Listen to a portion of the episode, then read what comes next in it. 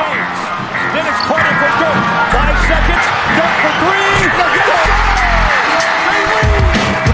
Van a zaj, nincs egyszer a végén, ha battog a spalding Minden nap élmény, blokkok és zsákok Na gyere megmutatom, ez NBA szerelem Keleten, nyugaton, robban a zaj Nincs egyszer a végén, ha battog a spalding Minden nap élmény, blokkok és zsákok Na gyere megmutatom, ez NBA szerelem Keleten, nyugaton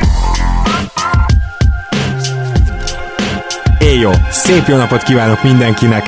Ez itt a Rep City keleten-nyugaton podcast, a mikrofonok mögött Zukály Zoltán és Rédai Gábor. Szia Zoli! Szia Gábor, sziasztok, örülök, hogy itt lehetek. Ugye mára ígértünk egy adást, viszont rengeteg-rengeteg tök jó hír érkezett, és inkább ezzel összekötős adást csinálunk most, és akkor pénteki podcastben pedig érkezik a Last Dance, de mindenek előtt hagy mondjam el nektek gyorsan, hogy még mindig él akciónk, nyugaton promókód 5000 forint fölött, Rep City online, és kaptok ajándékba egy illatosítót, biztos meg kívülről fújjátok, és azt is, hogy a patreon.com per keleten nyugatonon tudtok minket támogatni, nagyon szépen köszönjük, hogy meghaladtuk a 200-at, és már sikerült is felvenni a nyertessel a kapcsolatot, aki mellesleg Ausztráliával lakik, úgyhogy majd kell egy kicsit legóznunk, hogy ez az egész történet hogy megy végbe, de ö, azt beszéltük Csabával, hogy majd ö, valamilyen fényképet ki fogunk rakni a keleten-nyugaton oldalra, amikor megvan az a bizonyos mez, ami ráadásul én már tudom, hogy egy különleges mez lesz, de nem akarom lelőni a poént. Na most érkeztek nagyon-nagyon érdekes, és azt kell, hogy mondjam, most már, most már maximálisan biztató hírek a hétvégén, igaz Zoli? Így van, megerősítették gyakorlatilag, sőt, szerintem az NBA-től jött a hír konkrétan, hogy hivatalos tárgyalásokba kezdtek, hivatalos beszélgetésekbe a Disney-vel, mivel hogy valószínűleg ez a location, ez a helyszín, ami a legvalószínűbb jelen pillanatban arra, hogy, hogy megtartsák ugye az NBA szezon hátra lévő részét, hogy ez milyen formában, milyen módon zajlon le, nyilván az még képlékeny, de ha, ha ez a szenárió jön be, hogy egy helyszín, és végig ott van minden csapat. Most ugye minden csapatban mi tartozik bele, megint, az, megint csak az ugye még a jövő zenéje, de ha ez így történik, akkor, akkor arra valószínűleg a Disney helyszínén kerülne sor, és azt hiszem az orlandói nagy komplexumokban gyakorlatilag, ahol ugye több, több pályát is ki tudnának alakítani, meg ugye több szálloda is van, ez egy, ez egy bazi nagy terület, úgy képzeljétek el, nem csak a park van, ugye nem csak Disneyland van, hanem még azt körülbelül területek is, és a, gyakorlatilag az egész háttér, hátteret ki lehetne ott alakítani. Mert egyébként nagyon érdekes lenne ez a dolog, de erről beszélgethetünk, hogy itt, itt lennének ilyen kiaknázatlan lehetőségek is, ami a marketinget illeti nyilvánvalóan. Meg hát én, én nagyon várnám a, a mém hegyeket, amik ugye a Disney és az NBA kapcsolatában jönnének, mert biztos, hogy is megjelennek külön.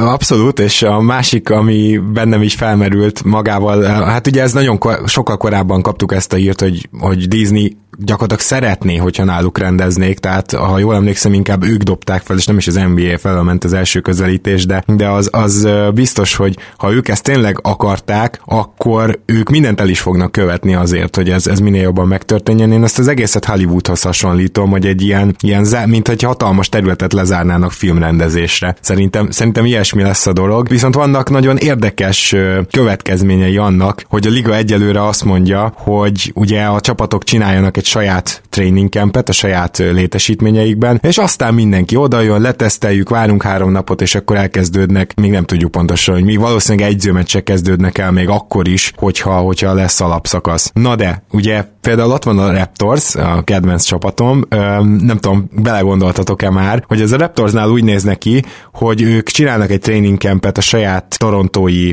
valószínűleg a csarnokban, illetve az egyző, egyző központban. Egyébként nincs messze a csarnoktól, és nagyon szuperül néz ki, ez egy viszonylag újonnan átadott egyzőközpont. De most amellett, hogy én ezt személyesen láttam, és most az élmények is így kavarognak a fejemben, amellett csak gondoljunk már bele abba, hogy a torontói játékosok nagy része nem kanadai, és jelen pillanatban valószínűleg otthon készül. Például Kyle Lowry Philadelphiában. Na most ha azt mondja az NBA, hogy jó, akkor, akkor legyen saját, akkor be kell utazniuk ezeknek az amerikai játékosoknak Kanadába, ahol elvileg 14 napig karanténba kéne lenniük, majd ugye el kellene utaznunk, or, utazniuk Orlandóba, de mivel újonnan lépnek be az országba, ezért megint 14 napig karanténba kéne lenniük. Tehát például a Raptorza biztos kell majd valamit csinálni, mert ez náluk lehetetlen és nem fenntartható. Úgyhogy vannak ilyen érdekességek ezzel kapcsolatban. Igen, so, sok nem, nemzetközi játékos egyébként hazatért azóta, úgyhogy, úgyhogy nyilván ez, ez náluk is gyakorlatilag ugyanígy lenne, mint a, mint a Raptors játékosoknál.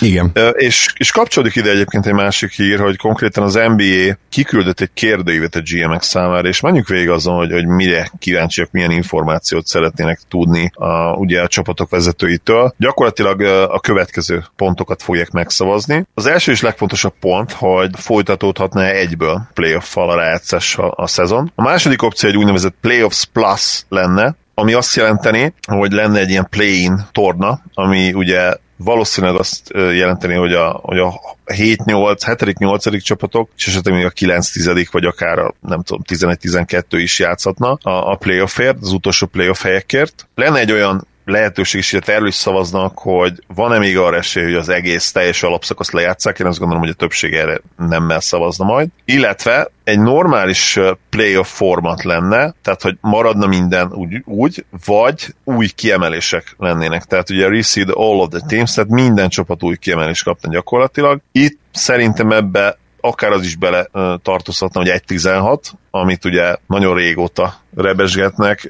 Az NBA nem feltétlenül akarja ugye a konferenciákat eltörölni ilyen szempontból. Itt is nyilván többféle megoldás játszana, majd egyszer, ha tényleg ezt bevezetik, akkor, akkor is valószínűleg megmaradnának a konferenciák, de, de 1.16 jutna be, tehát adott esetben. A, és nyilván azért lenne ez érdekes, mert két nyugati csapat is játszott a például a döntőbe. És, és még egy fontos pontja lesz ennek a szavazásnak, megjelölt az NBA egy, egy potenciálisan utolsó napot idén, ameddig mindenképpen be kéne fejezni, ami ugye november 1. És ebben az esetben jöhetne az létre valószínűleg, amit egyébként nagyon sokan gondolnak, hogy a következő szezon a, a karácsonyi, karácsonyban indulna gyakorlatilag, és, és akkor ki lehetne próbálni 20, a 21-22-es, és akkor ki lehetne próbálni a 20-21-es szezonban. A másik ötletet, amit szintén nagyon régóta akarnak, a lerövidített alapszakaszt. Mm, igen.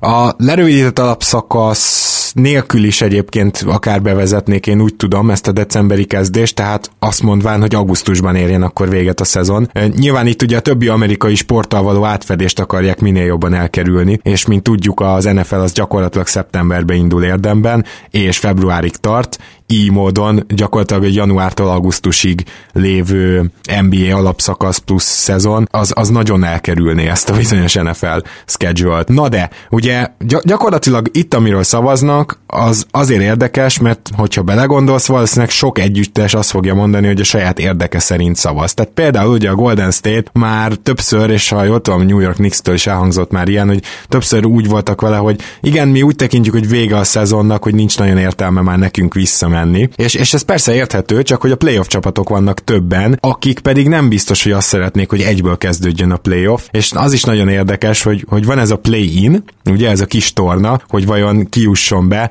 Hát én, én nagyon, nem tudom, mérges lennék a Dallas helyében, hogyha nekik így meg pluszba kéne játszaniuk, de közben meg hálás is, mert nyilván akkor kicsi előnybe is kerülnek. Na de amit akarok ezzel kapcsolatban mondani, hogy a, a Portland, New Orleans csapatain kívül, esetleg Sacramento, tehát e, e, tehát három csapat. Ezen kívül kit látsz, hogy ezt megszavazza? Tehát ki az, akinek érdekében áll, hogy legyen egy ilyen play-in? A, a nyugaton az a három, vagy a spurs együtt talán négy csapat, amelyik még úgy érzi, hogy bejuthat, az biztos erre fog szavazni, nem? De, de ki más? Nyilván az attól is függ, hogy ki lenne benne a play tornában, tehát ne, nem tudom. Az a baj, hogy, hogy mindenképpen olyan csapatot is ugye bele kell venned, aki, aki jelen pillanatban is playoff helyen van, de, de ott meg nem, nem tudsz ilyen konkrét standardet felállítani, hogy akkor most az játszik, aki, aki nem vezet X meccsel mondjuk a nyolcadik előtt. Tehát ha most nyugatot megnézed például, meg megnézed keletet, van bármilyen olyan rendszer, ahol, ami mind, amit mind a két konferenciára ráraksz egy, egy play torna kontextusában, és hasonlóan igazságos mondjuk a nyugat és a keleti csapatokkal nincs. Rohadtul nincs, hát Mert... konkrétan a Dallas mondjuk állhatna a harmadik helyen is. Tehát nincs, tehát hogyha például a net ratinget megnézitek, akkor Igen. nincs ettől távol a Dallas, mindeközben pedig keleten meg a hetedik, nyolcadik hely teljesen le van szakadva. Gyakorlatilag egy mérkőzésre vagyunk, igen, vagy kettőre a harmadik helytől jól emlékszem. De legalábbis a, a hazai pályától mindenképp a Rockets van előttünk, ha most nem néztem meg. Szóval nem tudom egyszerűen, és én ezért egyébként a play-in tornát, a, ezt, a, ezt a bejátszós tornát azt, azt el is le is venném a napirendről, mert nem lehet olyan uh, rendszert alkotni, ami, ami igazságos lenne ebből a szempontból. És, és tényleg ezt csak azok támogatnák, akik, akik normál esetben vagy nem tudtak volna bejutni a play uh, vagy mondjuk például, mint a Blazers uh, tudják, hogy, hogy a, hogyha lecsökkentik ugye a hátralévő meccsek számát, ha, ha el is kezdődik ugye az alapszakasszal folytatás, akkor egyszerűen nem tudnának már bejutni a, a kevesebb mérkőzés miatt is, és nyilván ők megszavaznák azt, hogy akkor legyen egy torna, ami, ami abszolút unfair lenne. Teljesen, tehát itt ugye arról van szó, hogy ha ezt a bűvös már általunk is sokat emlegetett 70-es határt akarná elérni az NBA, ami ugye azért valószínű, mert a közvetítési jogok utánjáró pénz akkor nagy részt megérkezne, hogyha 70 meccs lemenne az alapszakaszból. Ha ezt akarnak elérni, akkor olyan 6-7 meccs lenne arra, hogy három és fél meccses különbséget ledolgozzon a Portland, a New Orleans és a Sacramento, mind a hárman három és félre állnak a Grizzlies-től, és másik oldalon nem is nagyon beszélhetünk realitásokról, tehát a Washington Wizards az Orlando Magic mögött konkrétan 5 és féllel áll, tehát egy öt és fél meccs, de nincs annyi meccs, hogy az összeset elveszíthesse a, a Magic, és az összeset megnyerhesse a Wizards és bejusson. Tehát ott, ott, ott, ott gyakorlatilag ez is, ezért is furcsa, hogy keleten a 70 meccses alapszakasz azt jelenteni, hogy, hogy nem lenne értelme senkinek se játszani. Természetesen nyilván a helyezkedések a playoffba izgalmasak lennének, de ugye ez is kérdés, hogy hogy veszel rá mondjuk egy Detroit Pistons-t, hogy ő játsza le azt a maradék X meccsét, mondjuk 6 meccsét, vagy 7 meccsét. Mondjuk nyilván ők egyébként nagy tankolásban voltak, és nekik tök szívás, hogy Blake Griffin visszajön, úgyhogy azért is érdekes példa a Pistons, de, de ők, ők miért akarnák bármelyik meccsüket megnyerni, ez a kérdés. Igen, itt az a lényeg, hogy mit kérdezel, ha be akartam szúrni egy választ, hogy hogy veszed rá őket, hogy lejátszák, hát szerintem az egyszerű. A a csapatok, a játékosok játszani akarnak, ezzel nem lesz probléma. Az már egy érdekesebb kérdés, hogy hogy veszed rá őket, meg a vezetőséget, hogy, hogy a maximumot kihozzák a, ebből a hátralévő X meccsből, mert nyilvánvalóan egy csomó csapatnál nem, hogy nincsen tétje, hanem, hanem akár ugye kontraproduktív is lehet, például a, a Pistons említetted. Mondjuk, akkor meg is fordítatom, hogyha ha el, el lehet rontani, akkor van tétje, és akkor az ő szemszögükben igenis azt kell, hogy kimenni pályára és elveszíteni, lenyomni egy, egy hatos vereségsorozatot, vagy egy tízes vereségsorozatot, és úgy lezárni az alapszakaszt. Abszolút, tehát számukra a bajnokságot is. Blake Griffin 12 percet játszik, Szeku Dombolya meg 40-et, tehát így tudnám elképzelni ezt a rotációt, ami, amit a Pistons pályára küldene mondjuk. Igen, és ez teljesen rendben lenne szerintem, úgyhogy ezért is támogatnám egyébként ezt, hogy, hogy akkor játsszuk ezt a 6-10 meccset, vagy a 10 ugye legyen meg a 70, és, és akkor utána ugorjunk be. A play annyi a probléma, hogy mondjuk ez jelentősen kitolja azért, de, de ezért is jó számomra, hogy ugye július végét jelölték meg ugye visszatérés dátumának, mert ez még majdnem két hónap gyakorlatilag, sőt, pontosan két hónap, és olyan kérdések is felmerültek, olyan hangok is megjelentek, hogy miért várunk annyit. Hát az európai foci szakorbajnokságokat újraindították viszonylag hamar, tehát hogy miért várunk még két hónapot, hát ezért, mert gyakorlatilag kell egy, kell egy training camp, illetve tényleg valami esélyt biztosítani kell arra, hogy még alapszakasz meccseket is le tudjanak játszani, az pedig max, az már kitolna ezt a menetrendet. Igen, az a november egy egyébként az biztonságosan elérhető lenne, sőt azt mondanám, hogyha július közepén elkezdenék még akár az összes alapszakasz meccs lejátszása is benne lehetne a pakliban. Nem, nem hiszem én se ebben, de, de azért november egyet tényleg jó sokat adtak rá. Na most mi mindannyian azt tartjuk, vagyis hogy mi ketten azt tartjuk valószínűleg, hogy végül ez a 70 meccses alapszakasz jön el, és ezzel kapcsolatban szeretnénk most hozni egy olyan témát nektek, amit már a leállás óta, ha hallgatok amerikai podcasteket, minden podcaster és annak az anyja is megcsinált, csak, csak mi nem akartuk ezt elsietni, mert nem tudtuk, hogy van-e még hátra az alapszakaszból és nem akartuk úgy feltenni a kérdést, hogy ha most véget érne a szezon, akkor ki lenne nekünk a, a nem tudom, MVP, ki lennének a különböző díjazottak, hogy aztán esetleg tényleg most véget érjen az alapszakasz, és akkor utána gyakorlatilag le, le is tudjuk ezt az adást. De, de ugye vannak olyan díjak, amik azért valamennyire még nyitva vannak, és arra különösen érdemes ráfókuszálni. Persze talán legyünk túl azokon, amik szinte eldőltek akkor is, hogyha teljes alapszakaszt játszanak le. Én azt gondolom, hogy a Rookie of the Year az teljes mértékben ez a kategória, már most oda lehet adni Jamorantnak. Így van, ez már akkor konszenzus volt, miután Zion visszatért, és sietetlen formába kezdte el az ő alapszakaszát. Ott egyetértett szinte mindenki abban, hogy egyszerűen nincs olyan mennyiségű hátralévő mérkőzés, ami, ami letazíthatná Ját a, a trón tetejéről. Sokan gondolják azt, hogy, hogy Zion az ő meccsein jobban játszott összességében, azt mutatta meg, hogy ő jobb játékos jelen pillanatban, mint, mint Joel Morant, most ezzel lehet egyetérteni, vagy nem egyetérteni, de lényeg az, hogy az szinte konszenzus volt, hogy egyszerűen nem lehet, nem lesz elegendő rendelkezés el a mérkőzés ahhoz, hogy, hogy megváltoztassa a sorrendet a, a legtetején a Rookie of the Year szavazásnak.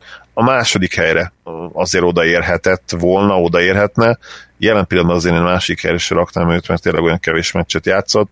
Teljesen másra megkérdezed azt, hogy, hogy a mutatott mérkőzéseken ki a legjobb. Ez egy érdekes diskurzus, de a Rookie of the Year cím az nem kérdés, hogy Moranté. Igen, és szerintem már azzal is jeleztük ezt, hogy azt mondjuk, hogy ez egy érdekes diskurzus lehet, hogy akkor most kinek volt jobb teljesítménye a pályán, amit láttunk, mert ha ez egy érdekes diskurzus, az azt jelenti, hogy ez nincs messze, ez közel van, és, és ez szerintem teljes mértékben így van, ha pedig így van, akkor nyilvánvalóan a, a dupla annyi meccs, vagy a, hát legalább dupla annyi meccs, az számítani fog. Ugye azért itt nem arról van helyzet, hogy Malcolm Brogdonnal meg Dario Saricsal kell versenyeznie Zionnak, hanem Morant Durantnek tényleg extra ruki éve van. Tehát, hogy, hogy ez egy, mm, azt mondanám, hogy az elmúlt tíz évben talán két-három egyértelműen jobb volt maximum, de, de lehet, hogy csak kettő Morentnél, és azért, azért egy ilyen ruki év az magáért beszél önmagában is, azt gondolom, hogy, hogy, hogy ott lenne a versenyben. Na, beszéljünk még egy talán eldöltnek hit díjról, ez pedig az MVP. Zoli, te azt mondanád, hogy hogy, hogy, hogy nincs már nagyon olyan szenárió, amiben Jannis nem lesz a liga legértékesebb játékosa? Nincs. Mielőtt ugye abbadták a szezont, most már reméljük, hogy átmenetileg eh, egyre pozitívabbak vagyunk, azt gondolták sokan, illetve volt egy olyan narratíva, hogy LeBron. LeBron jön a, jön a címért, a Lakers köze, egyre közelebb került a Buckshoz, akkor csináltak egy felmérést, konkrétan azok között, akik ugye szavazhatnak majd. Nem akarok ilyeséget mondani, de azt hiszem csak is, csak is kizárólag szakír, szakírók szavaznak az MVP díjra. Ugye szakírók, illetve tévés személyiségek. E, igen, de azért, tehát akik szakírónak vallják magukat, tehát igen, igen, nem kéne szavazni. Igen, köszönöm, köszönöm, hogy hozzátetted, igen. Na, mindegy, a lényeg az, hogy ugye külön külön ilyen, ilyen média pesz kell hozzá gyakorlatilag, mert szinte mindegyikük azért valamilyen szinten a médiában van, akár írott, akár ugye a tévé, és torony meg a Sajanis nyert.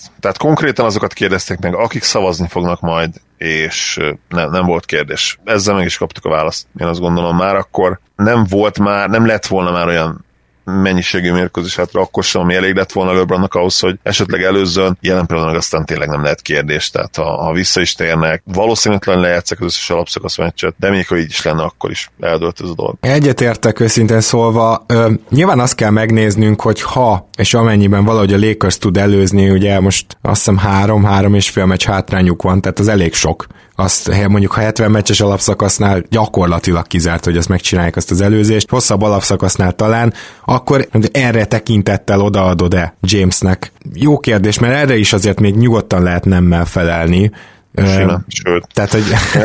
Igen, én azt mondom, hogy akkor is nemmel kéne felelnünk. LeBron elképesztő szezont hoz le, ahhoz képest, hogy 35 éves, de ha megnézed kontextusban, és összehasonlítod Janis szezonjával, akkor teljesen egyértelműen alatta van egy szinten. Hát szóval az, hogy, hogy Jannis ilyen statisztikákat 30 perc alatt hoz, az, az nekem egy külön faktor. Tehát tudom, hogy, hogy lehetne azt mondani, hogy miért nem játszik többet, tehát nem azért, mert kimélik, vagy ilyesmi, nyilván ez is benne van, de, de elsősorban azért, mert szarrányelik a meccseiket. Tehát, hogy, hogy, hogy itt mind a net ratingjük gyakorlatilag történelmi a védekezésük tört, történelmi, tehát ez egy all-time top 10-es védő, védőszezon, hogyha a relatív ratinget is nézed, ami ugye azt kutatja, hogy abban a szezonban a többiek hogy teljesítettek, és an, abból mennyire emelkedik ki. Ez talán az egyik legjobb mérőeszközünk. És a Bucksnak a védekezése jelenleg három ponttal jobb száz labdabirtoklásra vetítve, mint a második helyezett, azt hiszem Raptors de hogy, hogy ez, ez egy bitang nagy fölény, óriási. És azért is mentem el ebbe az irányba, mert itt szeretném átvezetni eh, egy olyan díjra, amiről évközben még mást mondtam. Évközben azt mondtam, hogy az egyző, az évegyzőjének Nick Nurse-nek kell lennie. Megváltozott a véleményem, odaadnám Mike Budenholzernek, kifejezetten ezért, amit most mondtam. Ez történelmi alapszakasz, ebben a történelmi alapszakaszban pedig súlyosan benne van a keze az egyzőnek. Itt nyilván Vogel is fel kell, hogy merüljön, és több egyző is bravúrosan teljesít. Nekem Nurse és, és Budenholzer között dől el, de, de most már én Budenholzernek adnám oda, és, és nem tudom, hogy meg tudja ezt a véleményemet változtatni mondjuk hat meccs. Ez nagyon jó kérdés az évedzője. Én valószínűleg nem adnám oda Badnak, de én egyértelműen a úgynevezett voting fatigue miatt, hát amikor már unjuk ugye, hogy egy, egy edzőnek adjuk oda. És nem tudom, Budenholzer kétszer volt, de azt hiszem, hogy kétszer volt év. Hát én azt gyanítom, hogy annál az Atlantánál meg kellett, hogy kapja, annál a 14-es Atlantánál, igen. tehát akkor kétszer, igen. Ott biztos, hogy megkapta, igen, és ugye most megnézem nektek, igen, kétszer kapta meg, és tavaly is ugye. Tehát 15 és 19. Most ha tavaly odaadtad neki idén, oké, okay, jobb lett, egyértelműen jobb lett a, a Bucks, de Janis is jobb lett. Nekem, nekem ez kevés ahhoz, hogy, hogy én odaadjam neki, úgyhogy nálam nem ő nyerne, az biztos, de, de benne lenne a szavazatomban az, hogy, hogy tavaly is ő nyerte, ne adjuk már oda mm. neki idén is. Ja, ez érthető. Inkább, mm. igen, Spolstra nagyon jó jelölt lett volna, még akár egy, egy két és fél hónapja is, és most akkor ugye úgy mondom, hogy a felfüggesztés előtt talán egy, egy két-három héttel is, aztán aztán azért a hit is kezdett kicsit belassulni, úgyhogy valószínűleg neki se adnám oda. Igen, egyébként ezt hozzáteszem, hogyha a Heat második helyen befutott volna, akkor nem gondolkozok semmin, mert, mert a Heatnek a kerete az nem a második legerősebb keleten, hogy finoman fogalmazzak. Én, én lehet, hogy fog erre szavaznék jelen pillanatban. Fogel elképesztően jól összeillesztette a veteránokat, ez nem mindig könnyű, nem magától értetődő, de azért tudjuk, hogy egy James csapatban ez könnyebb, mint egy nem James csapatban, tehát ez, Igen, ez rendben van, viszont a Lakersnek is a védekezése az, amit, amit nem vártunk, és sokkal jobb lett. Nyilván sokkal szebben nézett ez a dolog ki a szezon elején, most már azért nem ilyen nagyon durván extra a Lakers védelem, így a szezon két harmada után, de ettől függetlenül megérdemelni Fogel is. Oké, okay. egy biztos, én, én nem adom oda Billy Donovannek, nem érdekel. Bármi történt, bármi történt Donovan ne nyerje, nem érdekel. Kész, ennyi. Hát, Úgyhogy, uh, pedig ő az, akiről még lehetne beszélni, igen.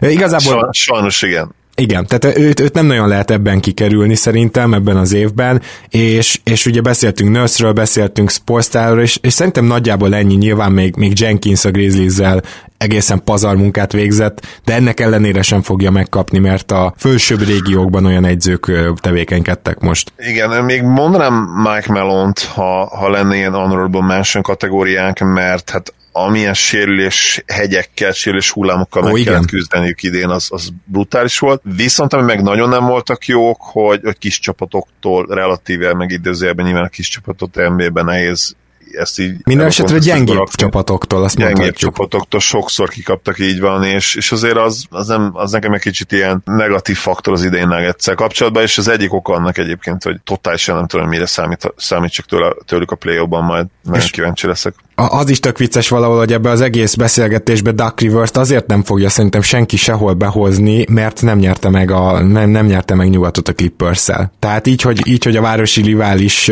amelyeknek a keretét azért gyengébbnek találta szinte konszenzusosan mindenki a szezon előtt, megelőzi őket, így szerintem Duck Rivers ebből az egész beszélgetésből kiesik. Nem kérdés, nem kérdés, igen, és ugye Nála ugye nem, nem a voting fatigue miatt, mert 2000-ben, tehát 20 éve nyert konkrétan évedző díjat. Egyébként érdekes, hogy nem a celtics hanem még, még előtte magic -kel. A lényeget kimondtad, Gábor, ahhoz, hogy ő lett, legyen, vagy lett volna, lehetett volna az évedzője, idén az kellett volna, hogy, hogy a Clippers úgy domináljon, mint amit sokan egyébként vártak tőlük, másik is, hogy nem az alapszakaszra várták, hanem, hanem ugye a rájátszásra mi is így voltunk vele. Nagyon sokszor elmondtuk, hogy, hogy azért idő lesz, mire összerakja ezt az új keretet, de ha összeáll minden a playoffra, akkor az egyik legveszélyesebbek lehetnek, ha nem a legveszélyesebbek, és ezt valószínűleg mind a ketten tartjuk is, de, de egyszerűen több kell ahhoz az alapszakaszban, hogy valaki az évedzője legyen, kellenek bizony azok, azok a győzelmek, ha csak nincs valami extra érdekes narratíva, mint idén tényleg az OKC és, és Donovan, Billy Donovan, ha, ha nincs egy ilyen extra sztori, akkor szinte biztosan a legtöbbet nyerő edző fogja megkapni, vagy legalábbis valaki, aki ott van a közel a, a, a top csapathoz, ugye győzelem számára, és azért ez a Clippers valószínűleg nem lesz ott. A, se a Bucks, se pedig a Lakers közelében ebből a szempontból, tehát ilyen egy-két győzelemre. Mm. Te Zoli, jól értem azt, hogy akkor nálad tulajdonképpen ez a verseny azért nyitott. Tehát ahogy én kimondtam, hogy én most már innen Budenholzernek adnám, te azért, hogyha, hogyha itt az utolsó 5-6 meccsen valaki még nagyon elrontja, vagy valaki még nagyon jó lesz, akkor, akkor te, te nyitott vagy arra, hogy, hogy változtasd a véleményed, már csak azért is gondolom így, mert mondtad, hogy talán Vogerre szavaznál jelen pillanatban, ez nem úgy hangzott, mint hogyha ez eldőlt volna ez a verseny.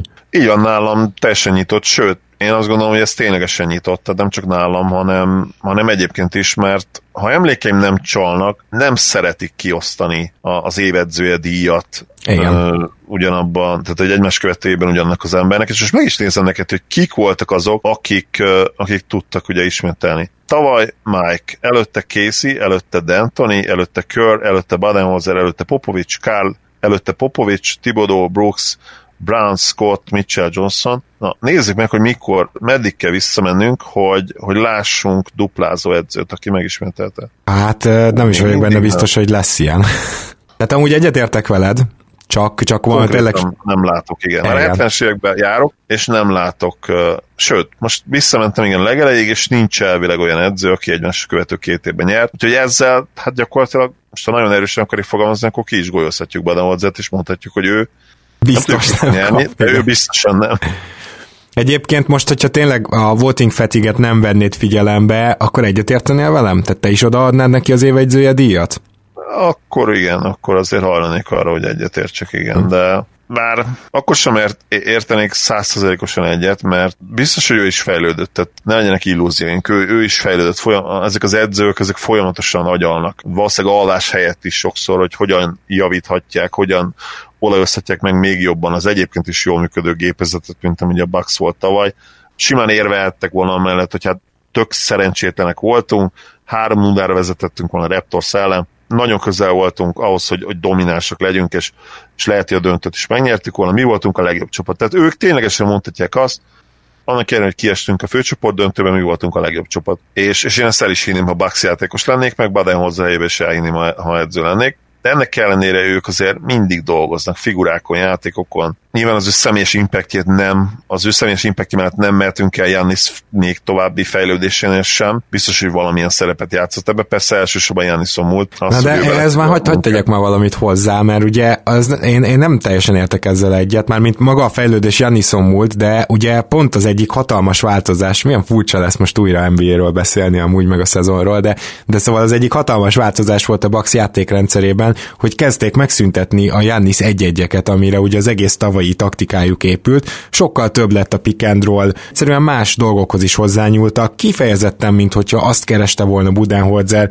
hogy, hogy hogyan tudják kikerülni az előző playoffban a Boston, és aztán Boston által bemutatott, és a Raptors által tökélyre fejlődött védekezést, hogy ez tényleg leszedje őket a pályáról, és azt gondolom, hogy ez tulajdonképpen Jannisnak is jót tett, egy icipicit talán kisebb terheket kellett ilyen szempontból cipelnie, és ettől is lett még jobb. Tehát én ebben is látom az egyző szerepét, hiszen látványosan hát nem teljesen, de, de részben játékrendszert váltott a Bax támadásban. Ez, ez mindenképpen Budenholzer érdeme, azt gondolom. Ebben egyetértek, ezzel nehéz vitatkozni. Akkor viszont menjünk tovább, mert a következő díjaknál um, hát már, már abszolút lesz miről vitatkozni, alapból kik a jelöltek, meg hogy, meg hogy azt gondolom, hogy innentől már minden nyílt. Talán még egyet így vegyünk uh, ide, ami, ami, ami nem teljesen, az az Executive of the Year. Uh, ez, ez egy olyan díj, amit nem lehet megtippelni szerintem. Tehát, hogy, hogy az, hogy itt kire szoktak szavazni, nagyon nehéz követni, és azt gondolom, hogy itt már nem nagyon változtat az, hogy mi történik az utolsó 6-7 meccsen, ha azt lejátszák. Ugyanakkor nem tudnám megmondani, hogy kit várok győztesnek. Nyilván én tudnék mondani egy saját győztest, hogy, hogy szerintem kivégezte az off-seasonben a, a legjobb munkát, és én azt mondanám, hogy nyilván abszolút nem ő fog nyerni, de én most uh, Harrisburg, vagy ki van ott Riley mellettem a Miami-ban, szóval én most neki adnám a, a, ezt a díjat, de, de nyilvánvalóan valószínűleg vagy, vagy Los Angeles-i győztesünk lesz, Hát igen, egészen valószínű, hogy Los Angeles-i győztesünk lesz. Nagyon valószínű, mivel hogy kicsit készültem itt, és megnéztem a, a korábbi győzteseket, és az, az igazság, hogy itt nem lehet mindig egy-egy ilyen nagyobb cseréhez, vagy mozgáshoz, vagy nagyobb visszaigazoláshoz igazítani a, a, a végső győztesnek a kilétét. Például mondjuk a CP3 féle igazolás az, az ugye látszik egyből, 17-18-ban Daryl Morey nyerte, előtte ugye Bob Myers Golden State Warriors, akkor ugye, akkor vittek ugye KD-t. Igen, és... de egyébként ez is nagyon durva, mert ugye CP3-t nem a New York, vagy nem a Houston igazolta, hanem CP3 közölte, hogy a, a Clippers-el, ugye szeretne Houstonba menni, ezért érvényesíti az opcióját, hogy el lehessen cserélni, ugye ez ráadásul a, az évfordulós váltás előtt volt három nappal, és cseréljetek el. Tehát, hogy, hogy itt ebben még Morinak nem is igazán volt sok szerepe? Na, nem sok, igen. Aláírta, aláírta pontozott vonalon. Kb. Igen, és uh, tehát ahogy én végigmegyek a listán, sokszor a legjobb csapatot díjazzák, viszont azokban az években, amikor van egy nagy-nagy igazolás, akkor azért, akkor azért odaadják, és, és ezért gondolom én is azt, hogy idén a Clippers, Clippersnek a, az executive-ra fogja nyerni, bárki is az ott hivatalosan, hogy tudjuk, hogy valószínűleg Jerry West érdemelné meg, de névlegesen nem ő van elvileg abban a pozícióban. Hát Úgy vagy Pelinkának is odaadhatják a, a Davis. Vagy Pelinkának is odaadhatják, igen. igen. Uh, ugye Anthony Davis miatt. Illetve hát még akár a LeBron move-ért is, mert ugye azért nem kapta meg tavalyi évben, Pennyhez megint nem most... sok köze volt, ezt tegyük hozzá. jó, igen, tény, igen. Nem mondtak nemet akkor ezek a hihetetlenül jó vezetők. Nem mondták azt egy LeBron Jamesnek, vagy egy, vagy egy Chris Paulnak, hogy hát figyelj, ne arra, ugye nem akarlak. Igen. Na, akkor beszéljünk arról a két díjról, ami, ami véleményem szerint, de cáfolj meg nyugodtan, teljesen egyértelműen nyitva áll, és akár az utolsó hat meccs is befolyásolhatja, sőt, kifejezetten kiemelném, hogy, hogy gondoljatok bele abba, hogy ugye az alapszakasz után kell leadni a szavazatokat, és ha valaki nagy benyomást tesz ez alatt a hat meccs alatt, akkor az nagyon durvát előreléphet egy-egy ilyen rangsorban. És kezdjük szerintem a Most Improved Player-rel, Zoli, mert hogy ott azért rengeteg-rengeteg jelölt van, és már most is arról vitatkozhatnánk, ha most kéne kiosztani, hogy, hogy mi alapján osszuk ezt igazából ki, mert, mert teljesen más alapján adnád oda mondjuk Grahamnek, más alapján adnád oda Adebayonak, és más alapján adnád oda Doncsicsnak, és akkor nem beszélünk a jelenlegi győztesemről, aki szerintem Brandon Ingram. De Jason Tatumot is ide sorolhatnánk, és, és még egy-két nevet. Tehát, hogy, hogy mindezeknél a neveknél tök más szempontok érvényesülnek, és, és szerintem kifejezetten egy ilyen 6-7 meccses finish döntené el ezt a díjat. MIP egyértelműen Most Improved Player díj egyértelműen az, amelyik, amelyik teljes mértékben nyitott. Ettől függetlenül azért le lehet szűkíteni a listát. Én, én valószínűleg három névre szűkíteném le ezt a listát. Bam Adebayora, Luka Doncsicsra és Brandon Ingramra. Ők hárman azok, akik véleményem szerint a legesélyesebbek erre, erre a díjra. Esetleg még, még Jason Tatumot meg lehet említeni, mint ilyen honorable mention, de, de nagy részt azért e, e, ezen három játékos között fog eldőlni a, a cím. Én azt, azt nem csak azt tippelem, de, de egyértelműen ezt is várom, és részben már, már nyilván ez, ez, a, ez az NBA-től, illetve szavazótól jövő visszajelzések alapján is. Nagyon érdekes számomra Jason Tatum esete, és például neki a saját megítélése és a díjak szempontjából is kulcsfontosságú lehet egy utolsó hat meccs. Mire gondolok ugye arra, hogy Tatumnak már sokszor megénekelt fantasztikus februárja volt, elképesztő shooting hónap, hatalmas önbizalom, pick and rollokat indít, keresztátütésből triplát, pull-up triplát dob, meg, megláttuk benne a jövő szupersztárját, amit én gyorsan hozzátennék, hogy hogyha azért ne helyezzetek akár Boston drukkerek sem, meg senki Tétum rajongó, akkora nyomást rá, hogy innentől ez folyamatosan hozza, mondjuk minden hónapban, mert, mert szinte nem reális, ez kb. csak egy Kevin durant reális. És ez a nagy nyomás, ez nagyon érdekes, hogy miért jött. Azért, mert pont a Most Improved Player is egy olyan díj, ahol hogyha a szezon közben a szezon második felére leszel jobb, akkor szerintem valahogy így e, ebbe a díjba jobban beleszólsz. És ugye Tétumnál pont ez volt, hogy hogy a februári hihetetlen kitörés előtt azért olyan 60, bocsánat, ha az lett volna a szép, szóval 52%-os true dolgozott, ami, ami pocsék. Tehát amúgy nem játszott pocsékan, előrelépett védekezésben, szervezésben előrelépett, de, de, de rosszul dobott és rossz hatékonysággal dolgozott a szezon első felében, és most mindenki erre a februárra emlékszik. Ami azért is furcsa, mert én már hallottam olyat is, hogy őt betették volna All NBA Third Teambe, tehát a harmadik csapatba, viszont ha ezt megteszed, hogyha te így gondolod, kedves szurkoló, hallgató, bárki, szakíró, akkor viszont ő neki nagyon ott kéne lenni a Most Improved Player díjazottak között, mert egyszerűen, hogyha azt mondod, hogy ő már All-NBA szint, akkor ő lépte talán a legnagyobbat. Mi mit gondolsz erről, Zoli? Mármint én nem mondom azt, hogy All NBA szint, mert látom az egész szezont, és nem csak azt az egy hónapot, de, de azért van most vele kapcsolatban egy ilyen hype. Oké, okay, de ha, ha ez a kritérium, akkor meg is mondtad, hogy ki fogja helyette megnyerni, akit én szintén felsoroltam, tehát ha az All NBA akkor Doncsics fogja, így van.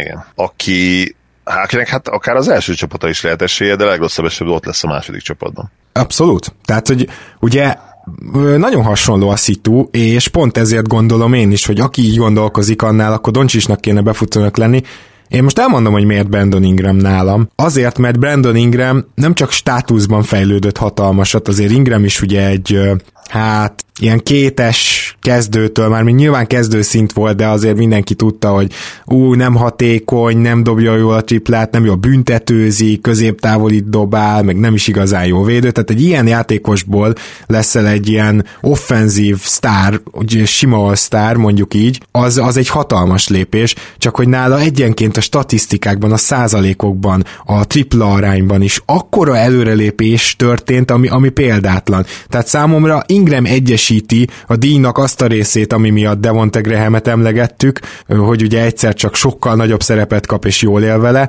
és azt, a, azt is, amit státusz miatt mondjuk Doncsisnál emlegetünk. Szerintem a kettő együtt Ingramnél van jelen. Igen, és egyébként az igazság, hogy Ingram, hogyha megnézzük historikusan ezt a díjat, akkor, akkor egy sokkal, nem is mondom, hogy jobb kiválasztás, mert ez így nem igaz, de, de legalábbis egy tradicionálisabb. Ugyanis tudni kell erről a díjról azt, hogy, hogy szupersztárok, vagy olyan játékosok, akiktől mindenki azt fel, hogy szupersztárok legyenek, általában nem szokták megnyerni ezt a díjat. Részben azért, mert valamennyire mindenki természetesnek veszi azt, hogy, hogy ők ennyire jók lettek. Ezért nem látsz itt egy Michael Jordan-t, ezért nem látsz itt, ezért nem látsz itt egy LeBron James-t a, a győztesek között. Egyszerűen mindenki elveri ezeket a srácoktól, ezeket a játékosoktól, hogy ilyen jók legyenek, és ez igaz volt Lukára is. Tehát Luka rommá volt hype már tavaly is, és uh, ahogy elkezdett játszani az NBA-ben, én azt gondolom, hogy minden kérdés, uh, minden kérdőjel az így szépen kiegyenesedett körülbelül már egy-két hónapon belül, és bár oké, okay, az, hogy milyen sebességgel tudott szintet lépni a második szezonjára, tehát gyakorlatilag tényleg fél éven belül, egy éven belül, az meglepő, de az, hogy ő ezen a szinten van, hogy ezt a szintet elérte, az nem, és pont emiatt valószínűleg nem fog, nem fogja a szavazatokat megkapni, mert, mert tőle mindenki ezt várta, Brandon Ingramtól, főleg az újonc szezonja után azért már messze nem. Így van, teljesen egyetértek, és akkor még, még itt ugye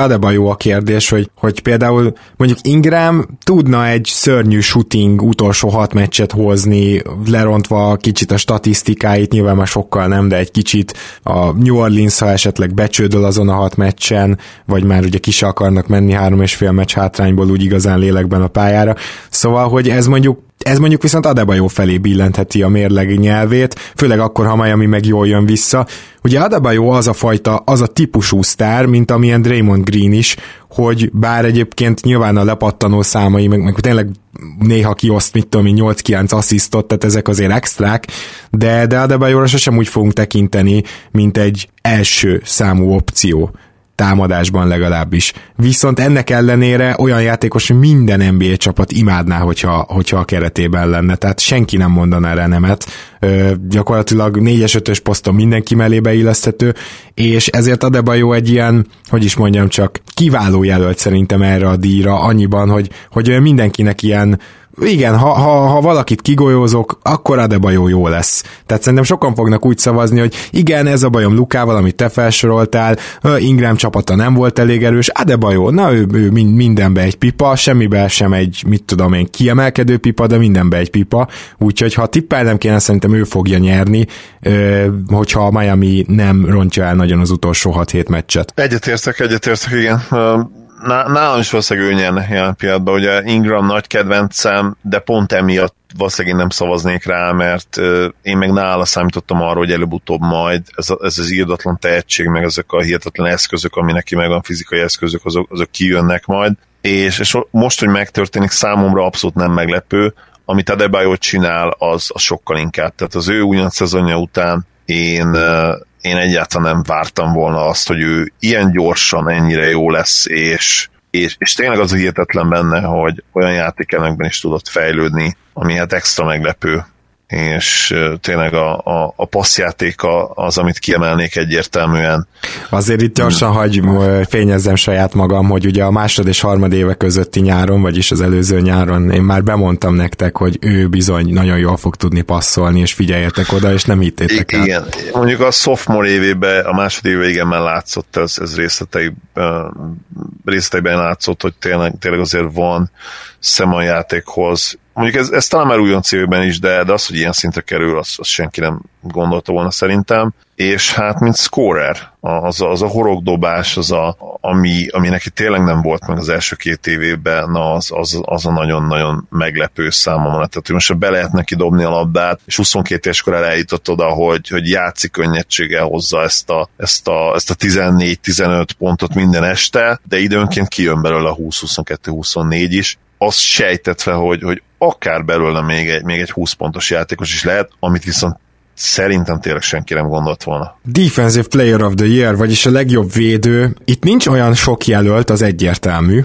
Tehát én azt gondolnám, hogy Antetokumpo és Rudy Gobert és Anthony Davis a három jelölt úgy összesen. Most, hogyha én, én, én nagyon leások, tehát ezt megtettem egyébként, és, és tényleg azt néztem, hogy hogy valójában kik voltak tényleg a legjobb védők, akkor Anthony Davis nálam egy kategóriával lejjebb van a másik kettőnél, és valójában Gober és Antetokumpo között kéne eldönteni a díjat, de azért jól tudjuk, hogy a, a Lakersnek a, a védekezése, azt, azt valahogy díjazni akarják majd a szavazók. Tehát én, én ezért gondolom, Anthony Davisnek most kifejezetten jót tesz ennél a díjnál, hogy ebben a csapatban van, amelyik nagyon jól teljesít, és meglepően jól védekezik. Ennek ellenére nálam ez a díj eldőlt, tehát én ezt kijelentem, hogy Antetokumpónak kell megkapnia, azt meg nem látom magam előtt, hogy az utolsó hat meccsen ebbe ő maga bele tud rondítani, vagy a Bucks, amikor ilyen szintű védekezést tolnak ha már említettük egyébként Ben Adebayo-t, én azt gondolom, hogy ő, hogy ő évről évre ott lesz most már innentől kezdve a, a felmerülő nevek között. Idén még nem fogja megkapni, de ő is egyébként egy érdekes jelölt lenne. Hogyha, hogyha azt kérdeznéd, hogy a következő 15 évben kinyeri a legtöbb évvédi díjat, akkor valószínűleg ilyen pillanatban Adebayo-t mondanám, még Jannis előtt is, mert Jannisba benne lehet még két-három MVP cím is, és ott, ott az ritka, igen. Igen, tehát azt nem fogják megcsinálni, hogy, hogy mondjuk Jannis háromszor megnyer ugyanabban az évben az évvétője díjat, meg, meg, meg az év legjobb játékosának járó MVP trófeát. Úgyhogy Bam Adebayo hosszú távon, akit figyelni kell majd, és az idei szezonban meg tök egyértelmű, igen, hogy, hogy vagy Rudy, akinek odaadod, most van hogy akkor triplázna?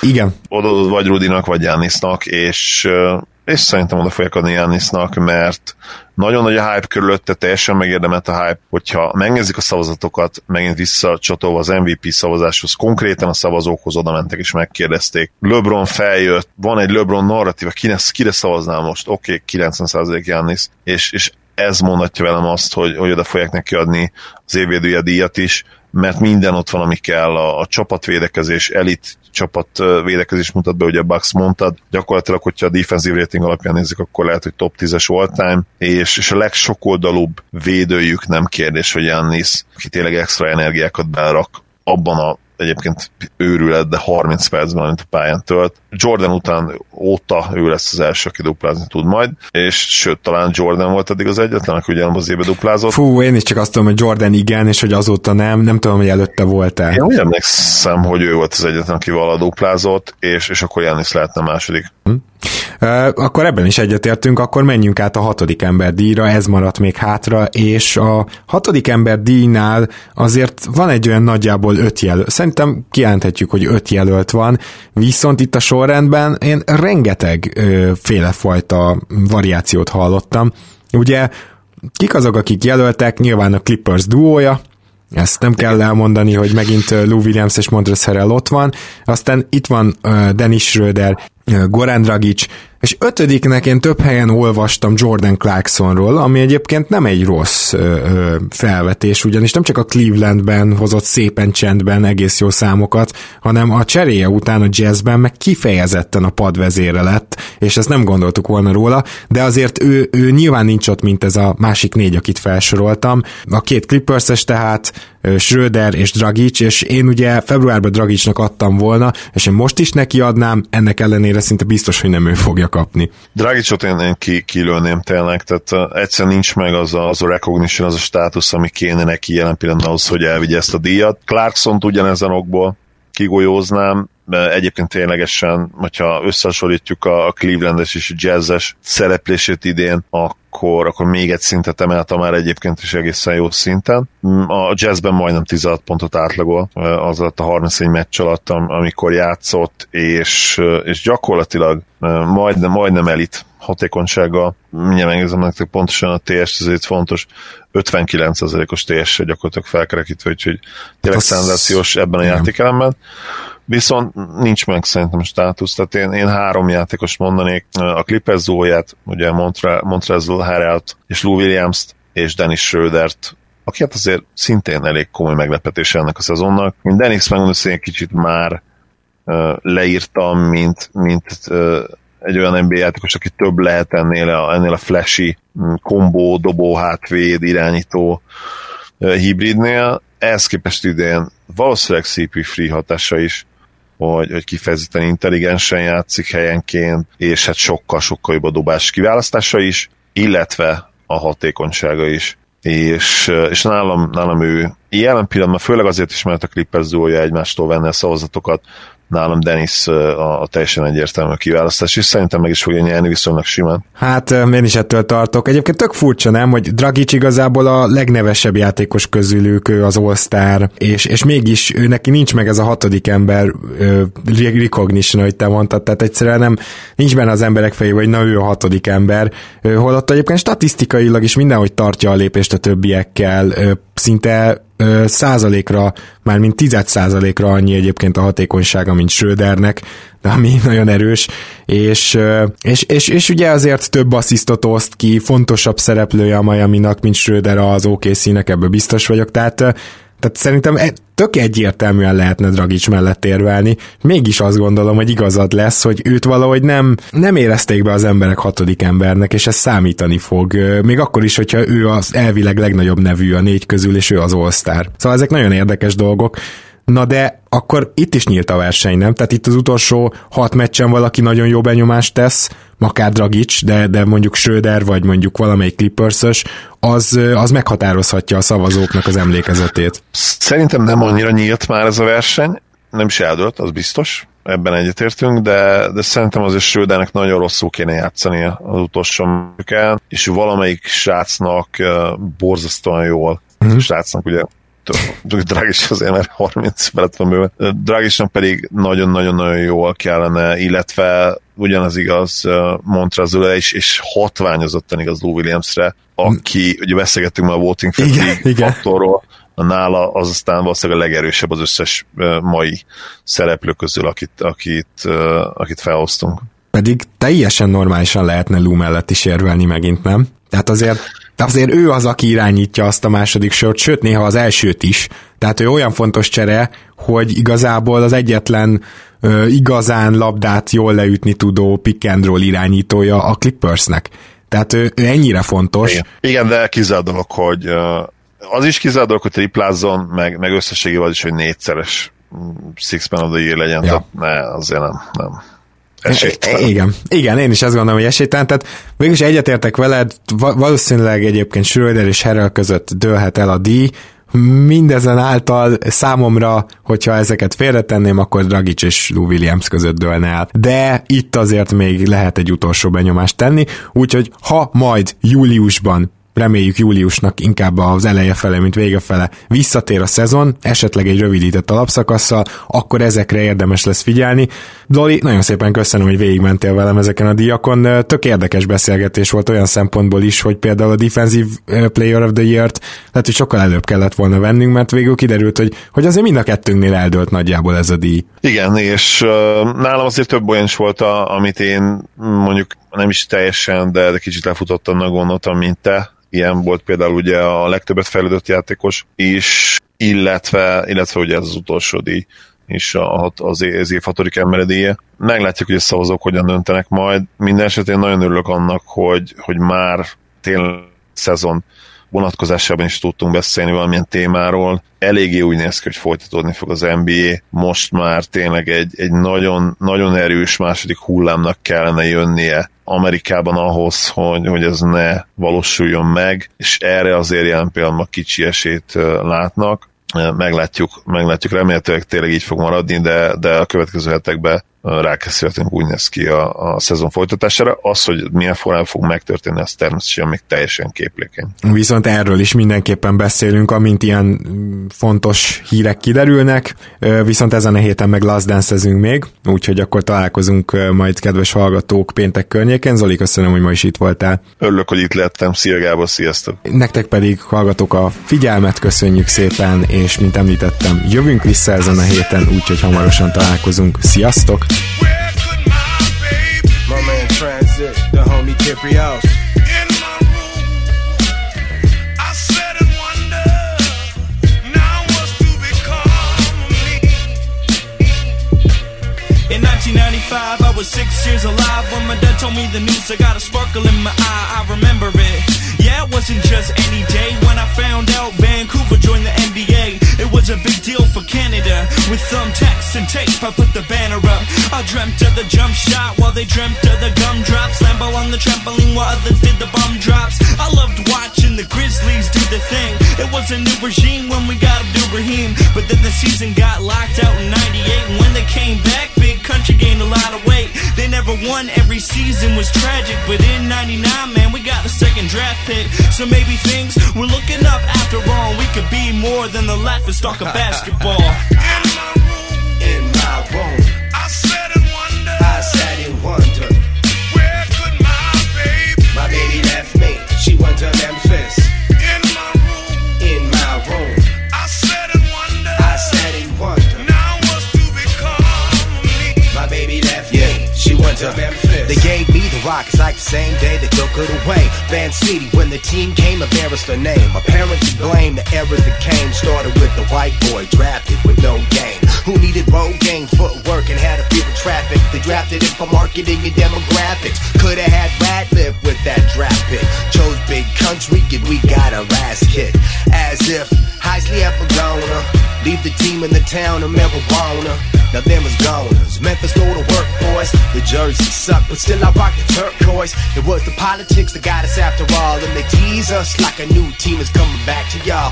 Mad they had to fall, Francis with the casket call. Love my city, but man, I miss the basketball. In my room, in my room, I sat and wonder. I sat and wonder. Where could my baby? My baby left me. She went to Memphis. In my room, in my room, I sat and wonder. I sat and wonder. Now what's to become of me? My baby left me. She went to Memphis. People ask me, so do you cheer for Memphis? That's like cheering when dudes French kiss your exes. That's like cheering for Lex Luthor or Dem Looters after the Stanley Cup giving a bad name to Vancouver. I love to sit with David Stern and maybe have a word. But how we let the team leave, how could he have the nerve to move the team premature and give Sharif the word to load the plane next to Dickerson and Tony Massenberg? And to be super honest, they even moved the Supersonics, so being a fan of Western Canada's super awkward. I mean, we still have Steve Nash, but all I really want is for them to bring my team back. And nowadays, the dollar is stronger, so if they move them back, we get some stars on the roster.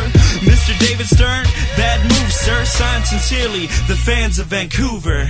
In my room, in my room, I sat and wonder. I sat and wonder.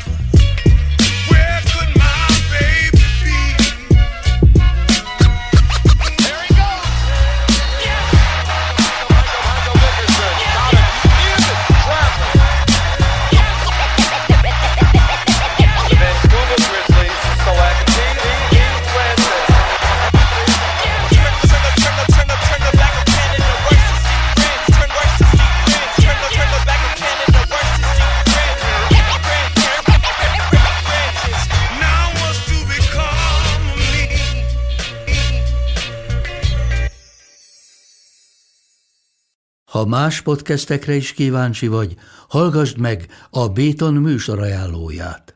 El tudod képzelni, hogy a podcastet, amit éppen most hallgattál, fél év múlva már a mesterséges intelligencia generálja? Mi sem. De ha érdekel, eljötte már a gépek lázadása. Hallgass bele az Embertelen podcastbe. Orsós Lajos vagyok, a műsor házigazdája. Egyelőre még élőben. Egyelőre. Fedezzük fel együtt, hogyan ismerkedik, randizik, mesél és vitatkozik Betty és Péter, két teljesen mesterséges intelligencia. Lajos, a podcast címét mond még egyszer, Léci. Oké. Okay. Embertelen podcast.